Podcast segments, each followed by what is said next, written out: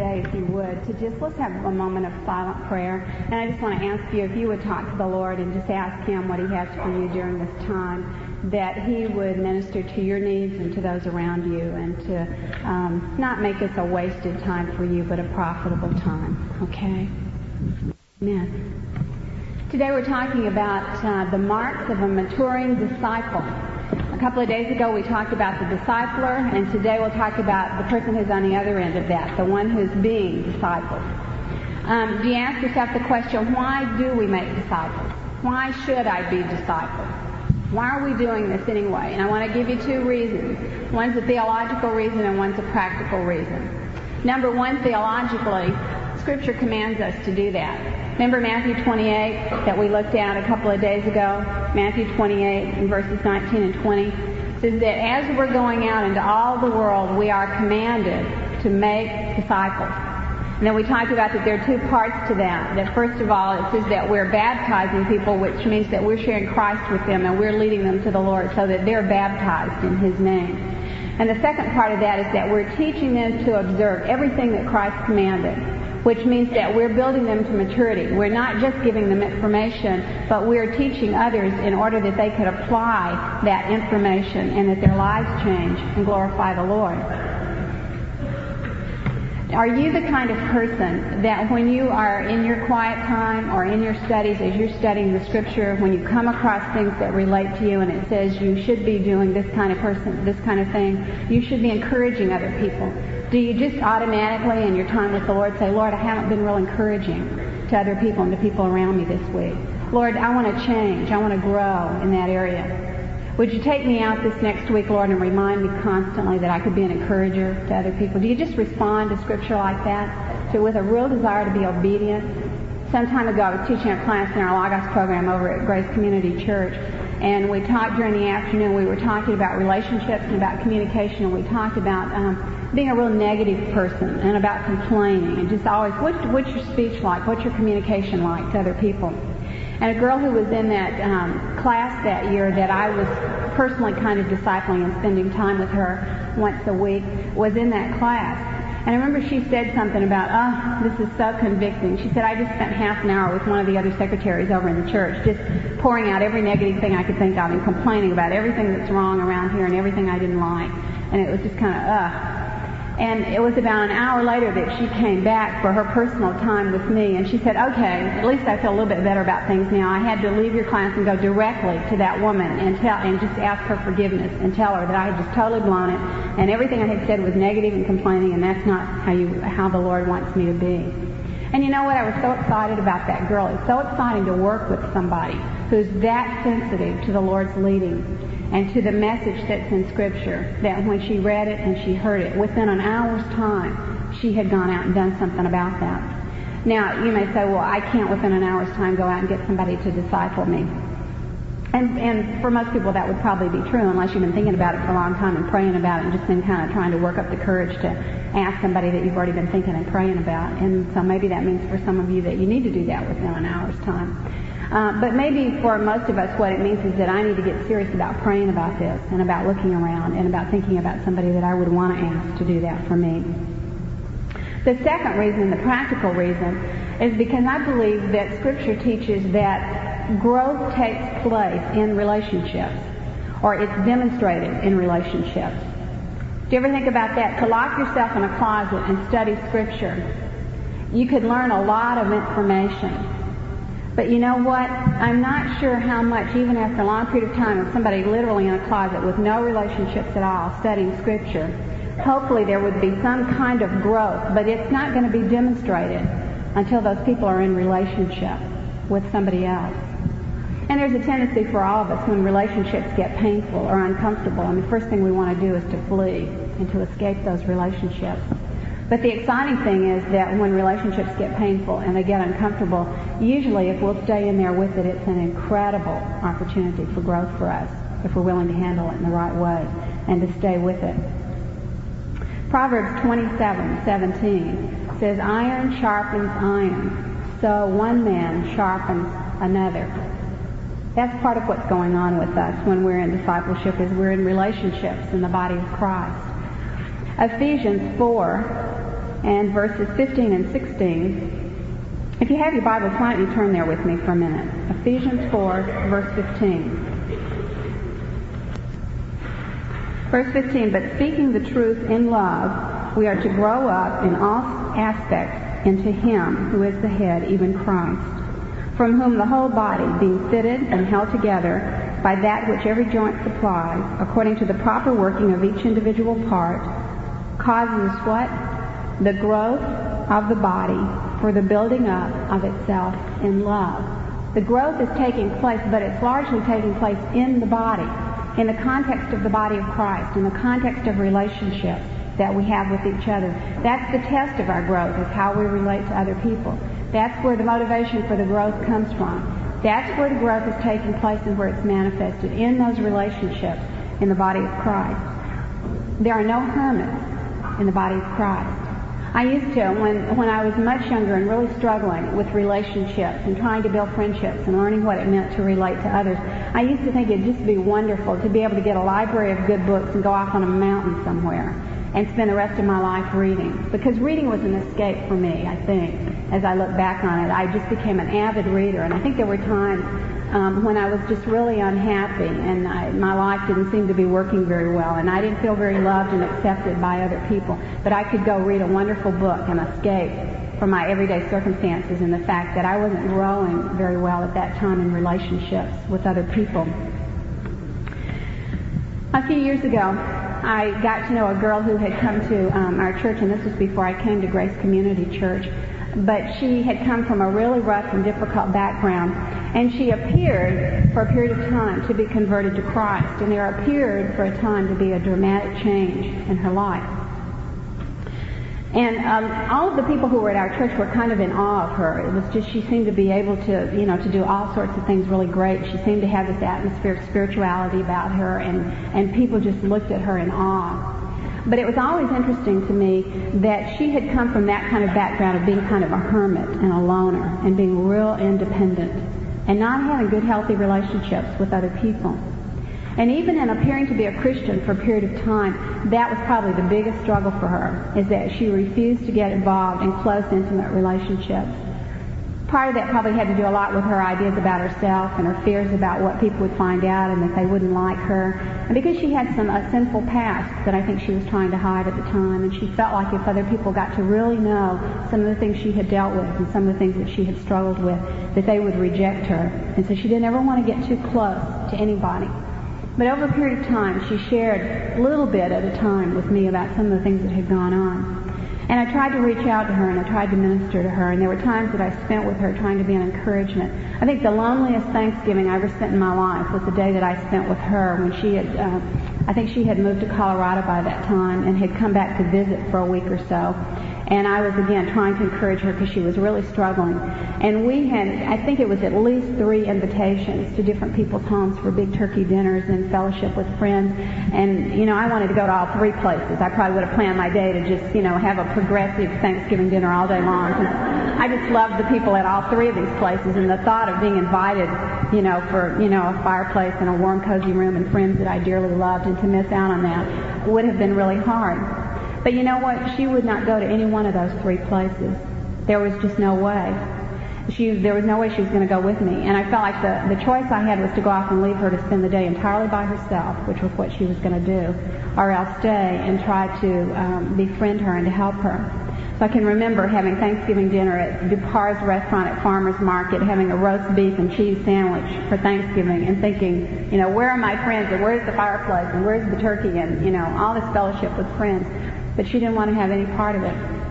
And you know, her life went on like that for two or three years. And then because, and I think largely because she would not open up and really share herself and let people minister to her deep on the inside in terms of who she really was, she found herself um, being tempted and getting back into her old lifestyle, which happened to be homosexuality. That was one of the things that she was struggling with over a period of time. And the next thing I knew, she had gone back and gotten involved with somebody again. And a period of time after that, just one of the saddest days of my whole life was the day that she showed up on my doorstep, having driven all the way from Colorado, and she showed up on my doorstep in West Hollywood with a girl with her I'd never seen before in my life, saying, um, next month I'm going to go through with a marriage to this girl. And I want your blessing, but I know that I won't get it. And I wish you would come to the wedding, but I know that you won't. So I drove all the way here for you to meet this girl because I wanted to tell you what I'm doing. And I also know that because I'm still claiming to be a Christian at this point and because um, I know how you're going to have to react to that, and I know that our fellowship is over, and I'm not going to be able to have the kind of friendship with you that I've had and to depend on your support for me. But I am going to go through with this because I think it'll make me happy. And I actually got a, a wedding invitation in the mail at some point later on with a nice little picture on the front. It was just the most, I have it filed away somewhere that several, every few years I pull it out and look at it to see what sin can do to people. It was just the most bizarre thing to look at that invitation. And obviously, there's a lot more going on with somebody like that. But I really do believe, as I've looked back on that through the years and thought a lot about it and what happened to that girl, I think there was a lot involved in the fact that she was not willing to even try to build relationships. That she was not willing to ever try to open up and share herself and to share a weakness and to really want to be in relationships with people that could help her grow. She wanted to be a hermit. She wanted to be a loner. She wanted to be very independent. She wanted to be a leader.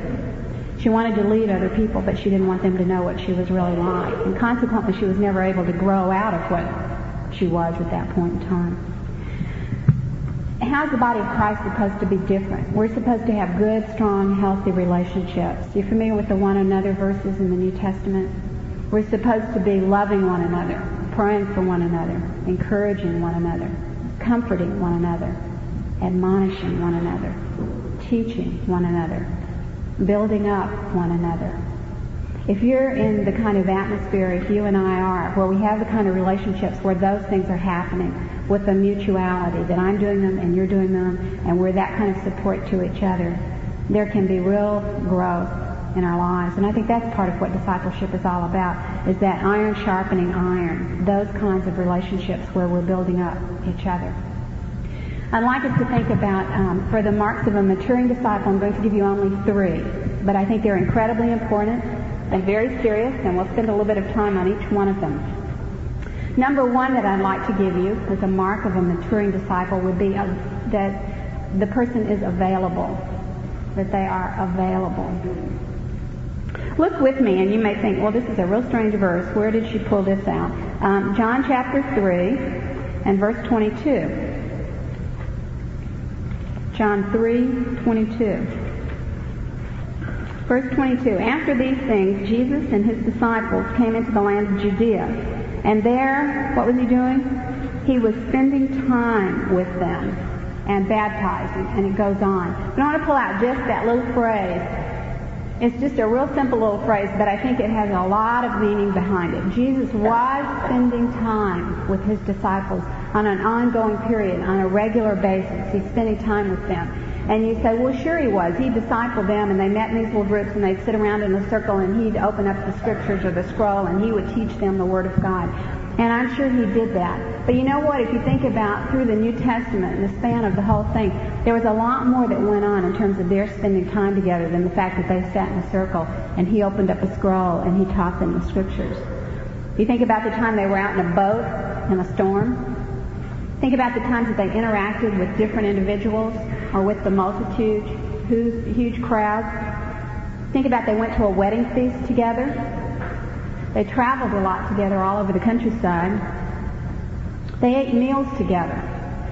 Lots of ways that you interact with people and that you spend time with them. And I think there were two things happening as Jesus spent time with his disciples. One was that in the process of spending time with those men and watching them and observing them, he learned about their need and how he could minister to that need. What are the kinds of things that he learned about? He saw periods of time of unbelief and a real lack of faith in their lives, right? saw times of pride. He saw times of great fear. He saw their competition. You remember when they were arguing and debating among themselves about which one of them was the greatest? Jesus saw that. He saw the times when uh, they went through, I believe it was the Samaritan area, and they weren't treated properly, and the disciples said, Shall we call down fire from heaven and just destroy these people? And Jesus saw in that their need and their responses and how their attitudes needed to be changed. But not only did he see them, but they watched him and they saw his example. They watched him heal a leper. They saw him show love to a woman who had been caught in the act of adultery. They saw him deliver a demoniac who had been enslaved, a slave to Satan for years. They saw him relate to Gentiles. And you know, the Jews just hated the Gentiles and thought they were dogs and they were just beneath their feet. But Jesus interacted with a number of Gentiles and praised the kind of faith that they had. Remember when he said, even, you know, I haven't even met a Jew, an Israelite, who has the kind of faith that this Gentile has.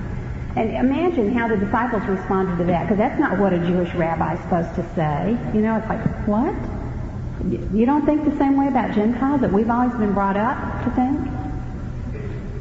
You know Jewish rabbis didn't talk to women? They didn't talk to women in public. Do you remember the time in John chapter 4 with the Samaritan woman at the well that Jesus was in conversation with her while the disciples went off to find some food? And it says the disciples came back and that little verse says, and they marveled that he was talking with a woman. It shook up their cage kind of. It was like he was doing things differently than what they had always been taught. Okay, in our discipleship relationships, there's the same kind of thing going on. It's a little bit different because Jesus was perfect, and so the disciples didn't learn from his mistakes. but when we function as disciples, we make mistakes, and we sin too. And those people that we disciple get to watch us, and they see us fail in some of those ways. I want you to think for a minute about when you're involved in your discipleship, the kinds of things as you think about Jesus and his disciples uh, spending time together and what they learned by observing and being with each other. And then think about in your own discipleship relationships what kinds of things you learn about each other that can be helpful in the discipleship relationship. A few years ago, I was leading a group that I don't think we called it a discipleship group at that time. Um, it was part of the time it was kind of a Bible study group, part of the time it was kind of a prayer group, but really more than anything else it was a discipleship kind of group, except that it was a little bit larger than I would normally um, deal with a discipleship group at this point. I think we had about six or seven girls in there at different points, and we met together for a rather long time too. It was about three years, I think. But in the process of most of the time that we spent together, we spent in somebody's living room, sitting around in a circle and with our Bibles out, and usually with me sharing some things or kind of teaching some things, or they're sharing different things with the group. But as we got out and began to spend time together with each other in different kinds of situations, that began to build our discipleship relationship too. One time we went on a retreat with our group from the church, and we were going to play softball. And I really believe that there are times when, with athletics, when competition is appropriate. Um, cutthroat competition, you know.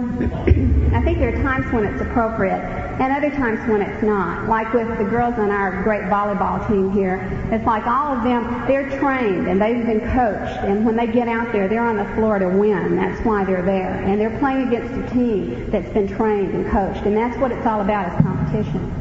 But there are times when you get together and you have a game and it's supposed to be just for fun, you know, and not everybody's trained and coached. And you kind of encourage people to join in because, and they say, oh, I can't really hit the ball, you know, I can't catch a ball, I'll really blow it for you guys. And you say, oh, that's, it's okay, it really doesn't matter. We're not out there to win, we're just going to have a good time together. And you know that day down at the beach that we had our softball game, what I discovered about three of the girls in my discipleship group was they didn't know how to distinguish between when cutthroat competition was appropriate and when it wasn't and that in that game all kinds of things were being said to people who would drop a ball or who would strike out and comments were made that totally humiliated those people and that they walked away feeling utterly rejected. And I learned some things about the girls I was working with that helped me then when we got back together in a circle in somebody's living room and started talking about some things. I knew some things that they needed to be taught and they needed to be encouraged about. But you know what? They learned some things about me too. And one of the things that they learned, um, let me share with you, this was, um, it was not at all funny to me at the time. It is now looking back. But we had um, planned a birthday party for one of the girls in our group, and it was to be a surprise. And actually, taking her out to dinner was not a surprise, but we had a bunch of people, like 30 or so people who were going to be at this house when we got back from dinner, and that was the big surprise. And we had cake and refreshments and all this stuff that we had planned. Well, the girl in the group had, there were only four of us who were going out to dinner together. And the girl in the group had decided that she wanted to go to this particular restaurant that none of us had ever been to before that's over here in the valley. And so we made those arrangements and we set up with these 30 people to arrive after we had left and to be in this house, sitting in the dark, waiting for all of us to come back. and so we went to this really nice seafood restaurant and um, we asked the host, there seemed to be quite a number of people kind of standing around waiting to be seated. So we thought, well, maybe this was a mistake. Maybe we shouldn't have come. But the hostess will know. So we went to ask the hostess, you know, how long a wait it would be. And she said, oh, about half an hour. It won't be very long at all. So we kind of stood around and we talked and we, you know, and we waited and, and half an hour came and it got to be a little after half an hour. And so one of us went back and, and said to her, um, well, it's been half an hour, you know, how much longer do you think it's going to be? And she said, oh, not long at all, just a few more minutes, maybe another 10 or 15 minutes at the very most. And so we said, oh, well, okay. And we're starting to look at our watches like, you know, those people are going to be arriving at that house. They're going to be kind of wondering what's happened to us.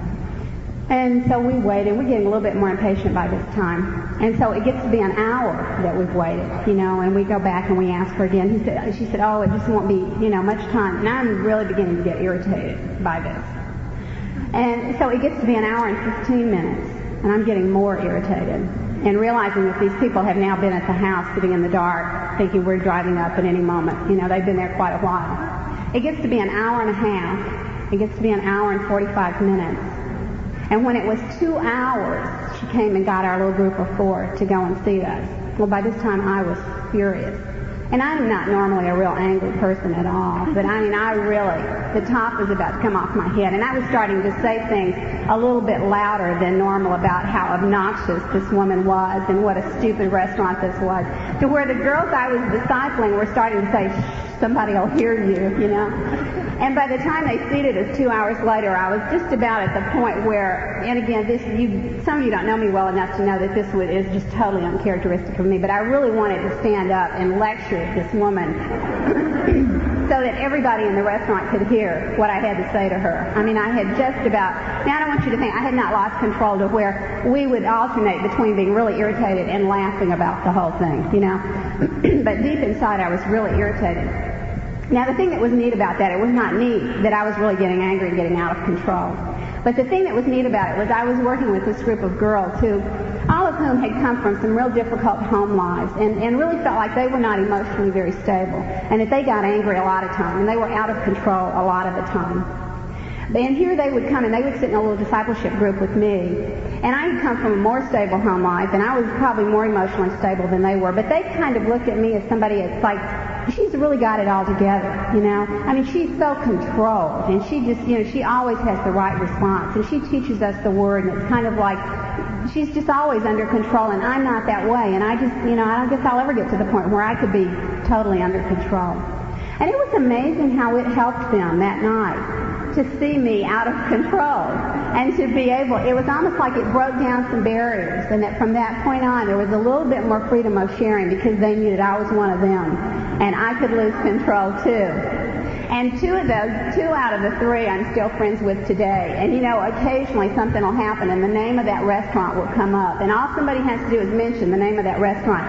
And they just go off into gales of laughter about what a wonderful night it was that I just lost control and was going to just tear into this woman who was the hostess at the restaurant.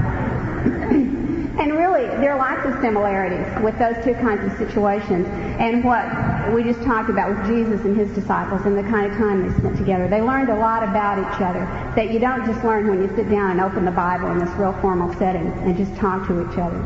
They spent time together. That's one of the reasons why we encourage you, even when you get involved in a discipleship relationship, to do that with somebody who's at the same church that you are because you're going to have more opportunities to spend time together and to observe each other and to see each other in all different kinds of situations. Okay, so that's point number one for the marks of a maturing disciple is that they would be available, that they would spend time together. Two would be that the person be faithful. Faithful.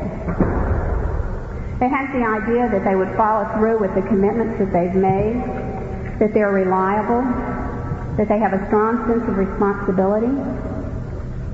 Think about Jesus. What kinds of things did he say to people? Did he say, um, it's easy to be my disciple?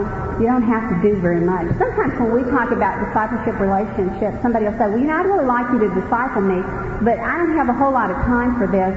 How much are you going to ask of me?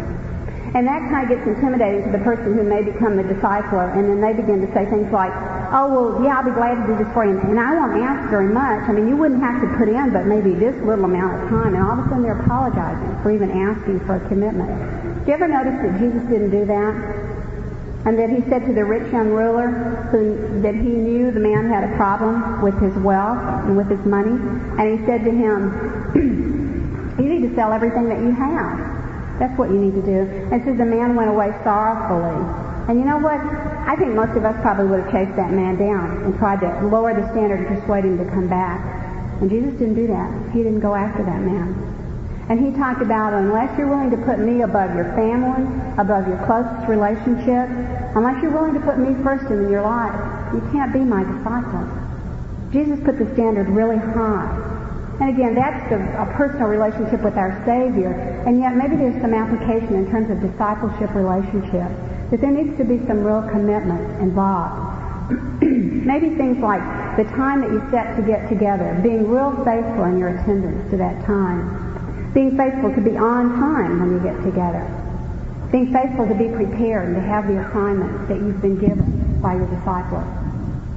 I think there may be times that when you make a commitment to a discipleship relationship, that somebody's going to come along and say, hey, let's go to the movie tonight, or let's go down to Penguins and see everybody. And you may have to say, you know what? I made this commitment to this discipleship relationship, and I've kind of put off my assignment for the whole week, and we're getting together tomorrow. And tonight's my only opportunity to do that work that I committed myself to do. I just really can't go. And you may even have people make fun of you for that. But there's a, a commitment involved, there's a sacrifice. Um, Howard Hendricks, who's a professor at Dallas Seminary, tells on one of his tapes about a group of guys who came and kept saying, we want to be discipled by you. We want to meet with you. And he really didn't think they were serious and that they were really committed. And so to try to get them off his back, I forget if it was 5 or 5.30 in the morning that he said it's their time to get together. And those men kind of swallowed hard and said, okay, we'll be there. And he met with them for something like a year or a year and a, or two. That they met every time they met at like 5 or 5.30 in the morning. That he tested their commitment to that discipleship. I think that disciplers or people who are about to become disciplers need to look for signs of faithfulness in the person that you're praying about whether or not you're going to disciple. Whether the person is willing to make that kind of commitment a few years ago, um, one of the girls that I was working with over um, at Grace Community had made this commitment that she had pleaded with me to disciple her and then had made this commitment. And we had gotten together maybe three or four times when it came down to the day that I was going to meet with her that afternoon. Meet with her that afternoon. And I had um, I had come to the place of putting off for the whole week and feeling like I was so busy that I didn't have the time to prepare. And that afternoon I had like an hour before she got there that there was something else that I just felt like I really needed to do. And if I didn't do it right then, I was going to be up later that night than I wanted to because I had to have it ready for the next morning. And it was either do that or spend that hour preparing for her. I remember sitting there making that decision and saying, okay, I've made a commitment to her. I cannot fail to be faithful to her if I've asked her to be faithful. I have to, even though it's going to change my whole life around, I have to spend this hour getting ready for her. And that's what I did. I put the other thing aside. And she arrived an hour later, and she walked into my office, and I said, well, you know, where are your notes and stuff? And she said, you just wouldn't believe the week I've had. She said, I haven't had time all week. She said, I haven't done a thing. And she plopped down in the chair. and I said, we need to talk about this. And I told her what had happened that afternoon and the choice that I had had to make. And I said, we have to examine this thing. Because I said, you know, you're the one who came and sought me for discipleship. You were the one who was eager to make a commitment. And I've made a commitment to you. And I spent that hour preparing for you instead of doing something else that was very crucial to me. And I said, I want you to know that I don't want this to ever happen again unless there's a real emergency. If somebody dies in your family, okay. But I don't want you to ever come back in here again to meet with me for our discipleship time that you haven't done what it is that you tell me you would fulfill for that week. I said, if you come to that morning of that day that we're going to meet and you haven't done it, you call me and we're going to cancel our time of getting together. I'm not going to get together with you every week just for um, chit chat, even though I enjoy that with you, because we've made a commitment to do something else in this relationship. And I said, if that happens a couple of times where you haven't done it and we have to cancel our meeting time, we'll cancel the discipleship too. I'll be your friend and I'll love you and I'll see you around and get together with you occasionally, but I will not be committed to a discipleship relationship with you if you are not committed to putting time into it and to fulfilling your part in that responsibility. and you know what? That was one of the best things I ever did for that girl because one of the biggest things that she struggled with in her life was personal discipline. And she had never been disciplined through on anything. And you know what? I don't think there was in uh, spending a lot of time with her over a period of time. I don't think there was but maybe one other time that she had a problem and she called me that morning and we canceled the time and didn't get together. But she became very, very faithful in fulfilling that responsibility of what we had committed together to do. Discipleship is a commitment. And I think that the disciple has a responsibility to break it off if no commitment is there. okay, we're talking about the person being disciples, that they would be, first of all, available to really spend quality time with their discipler. Secondly, that they would be faithful, a really committed person. And then the third thing I want to give you is that they would be teachable. That they would be teachable. How does a teachable spirit show itself? Probably lots of different ways. I just want to mention three for you. Number one, I would say, is that the person is really seeking to grow. They're seeking instruction. They're asking for it. Do you remember when the disciples heard Jesus pray one time? And after listening to him pray, they knew that their prayers weren't anything like his. You remember what they said? Lord, would you teach us to pray? And he taught them the Lord's Prayer at that time. Being willing to seek to be taught, to seek instruction, I told you about the girls the other day who came looking for discipleship who said, I need somebody to hold me accountable. I need somebody to teach me in several areas of my life. the second thing, and I think this may be the hardest one for all of us, that shows a teachable spirit would be willing to accept correction. To be willing to accept correction. Have you ever thought about what it might have been like to be Peter when Jesus said, turned and looked at you and said, Get thee behind me, Satan? Um, there's a passage in um, Luke 9, 52 to 55. Why don't we look there for just a second? Luke chapter 9, verses 52 to 55. Jesus sent messengers on ahead of him, and they went and they entered a village of the Samaritans to make arrangements for him. And they did not receive him because he was journeying with his face toward Jerusalem. And when his disciples, James and John, saw this, they said, Lord, do you want us to command fire to come down from heaven and consume these people? And what does verse 55 say? But he turned and he rebuked them. They were wrong. Their attitude was wrong. And Jesus rebuked them. How do you take rebuke? How do you take correction? From the Lord or from somebody else? You know, when I think about this, the illustration that is stuck in my mind um, was a family that I lived with for a period of time. Somebody was telling me the other day that a few students had asked about where my husband was. So if some of you are not aware that I'm single, this would be a good time for me to let you know that, that I'm single and I've not ever been married. But I have lived for a number of years with a family, a couple about my age, and they have two kids. And I've been a part of the, that family for just, I feel like I am part of the family and help raising the kids for a period of time. And when Matt was about, I don't know, I forget the ages when kids do different things, but I think it was somewhere around two where he was starting to get real independent and want to start learning to do things for himself. And I had the kids one night and I was putting them to bed and I was trying to help him get ready for bed. And I took out his pajamas the way I normally would and started helping him put them on. And all of a sudden he pulled the pants away from me and he said, um, no help. I do it. And so, you know, he starts trying to put on the legs of the pajamas. And all of a sudden I realize that he's just pulling as hard as he can, that he's got both legs in one side of the pajama bottom, you know? And so I'm, I'm watching this and I said, um, Matt, why don't you let me help you with that? No help. I do it. And so I'm watching him wrestle, and I realize I'm trying to figure out what's going to happen first. You know, either he's going to rip out the leg of the pajamas, or he's going to lose his balance and fall off on the floor. So I kept saying, Matthew, I don't think it's going to work that way, but I could help you. No help. So, you know, he wrestled, and finally he lost his balance, and he fell off in this heap in the floor. And from down there on the floor looking up, you know, he looks up at me with these big eyes and says, would you help me? And you know what stuck in my mind about that was I thought how often it must be almost like our relationship with the Lord. I wonder how often I'm struggling with something like that, and it's almost like the Lord is tapping me on the shoulder and saying, Betty, it's not going to work that way. I could help you with that. And I'm saying, no, Lord, I've got my way of doing this. You know, I, I can take care of this, Lord. I can do it. And he's saying, Betty, I have a bigger perspective than you do, and I can see it's not going to work this way. And I'm saying, no, Lord, I don't need any help.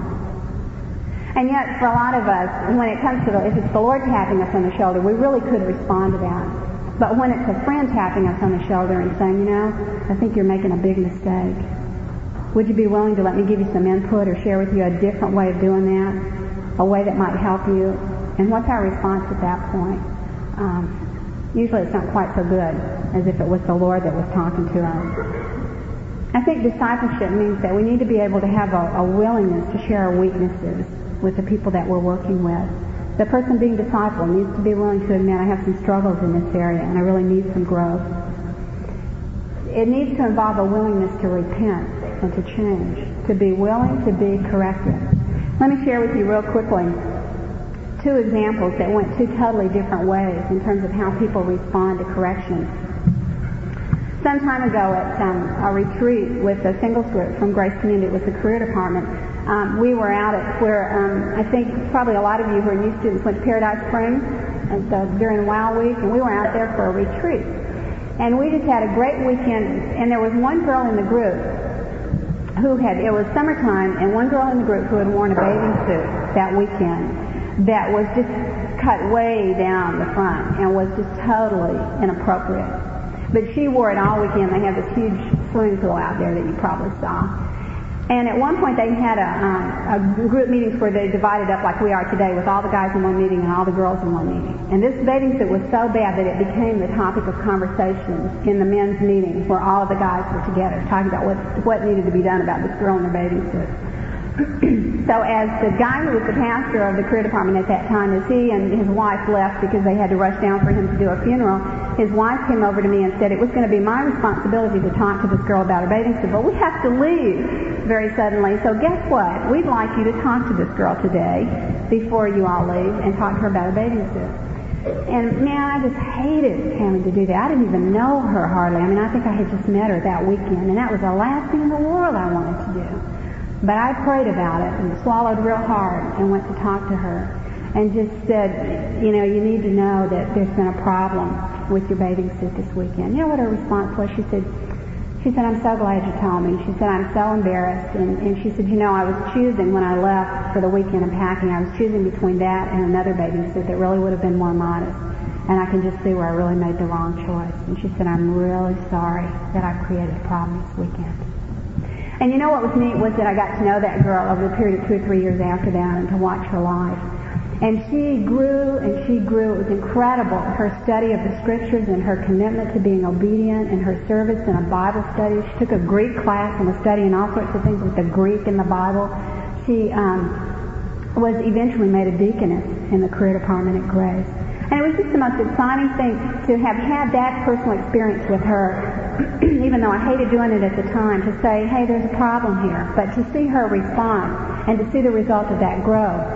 The thing that I always contrast with that was that um, somewhere probably a little bit later after that, I had a friend, a woman who again appeared to make a commitment to Christ and appeared to want to be involved in Bible studies for a while.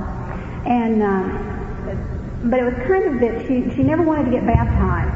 And even over a period of a, a year or two of kind of claiming to be a Christian and, and um, but we really ne- never did see a lot of evidence of it. She was just too afraid to get up in front of other people and she never wanted to make a commitment to be baptized. And then I was leading a Bible study with her and another woman for a while, and um, I encouraged her to learn to pray with us. And her response was, "Oh no, I could never pray in front of anybody else." And I said, but, you know, but this is going to be part of life as a Christian, and, and we'll give you some time, and we won't rush you, but we want you to learn how to talk with the Lord, and we want you to learn how to do that in fellowship with other people. And what better place to learn than with two close friends? And it'll be real com- as comfortable as it could possibly be for you. And she said, no, I don't want to do that. And she never would do it. And as a period, over a period of time, her marriage got worse and worse, and there were more and more struggles. Her husband was a cameraman in the film industry.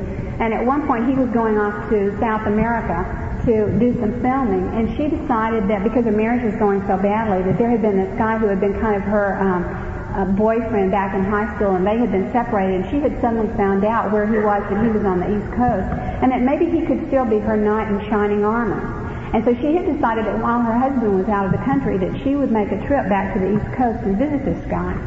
And she had convinced herself that if there was no physical adultery involved in that relationship, then it would be fine with the Lord for her to go and do that. she had input from several other Christian women saying it's not okay for you to do that. But it came down to I got a message one day at my office at the church that she had made plane reservations and she was leaving that afternoon. And I don't recommend having those kinds of conversations with people over the telephone. I think they need to be face to face. But there was no way at that point, if she was leaving by four o'clock, that I could even get in my car and be home by the time to be able to talk to her. So I called her and I talked to her on the phone. And I just said, I just feel like you're a friend and I love you and I have responsibility to you to tell you that you're doing a very dangerous thing. And that God would not look lightly on you're in the midst of a marriage commitment, you're pursuing a relationship with somebody else, you need to realize what a serious thing you're doing. And her response was with utter fury coming over the phone, I'm sick and tired of having church people tell me what to do. I don't need your advice. I don't need to know what you think is wrong with what I'm going to do. And before the conversation was over, both of us were in tears and um, she would have nothing to do with anything that I recommended to her. And she went off to visit this guy.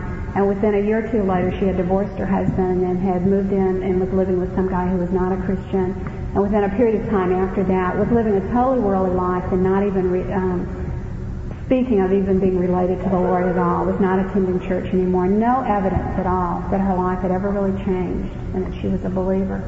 That contrast has always stuck in my mind of the girl who I talked to about the bathing suit and who at that point could have very easily said, you know, who are you to come talk to me about my bathing suit? I don't even know who you are. Who do you think you are to tell me this?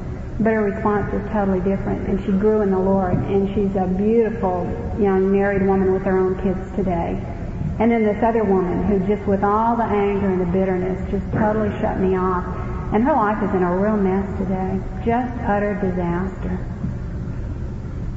So being willing to be teachable, to seek instruction, and to be willing to accept correction. Let's pray together.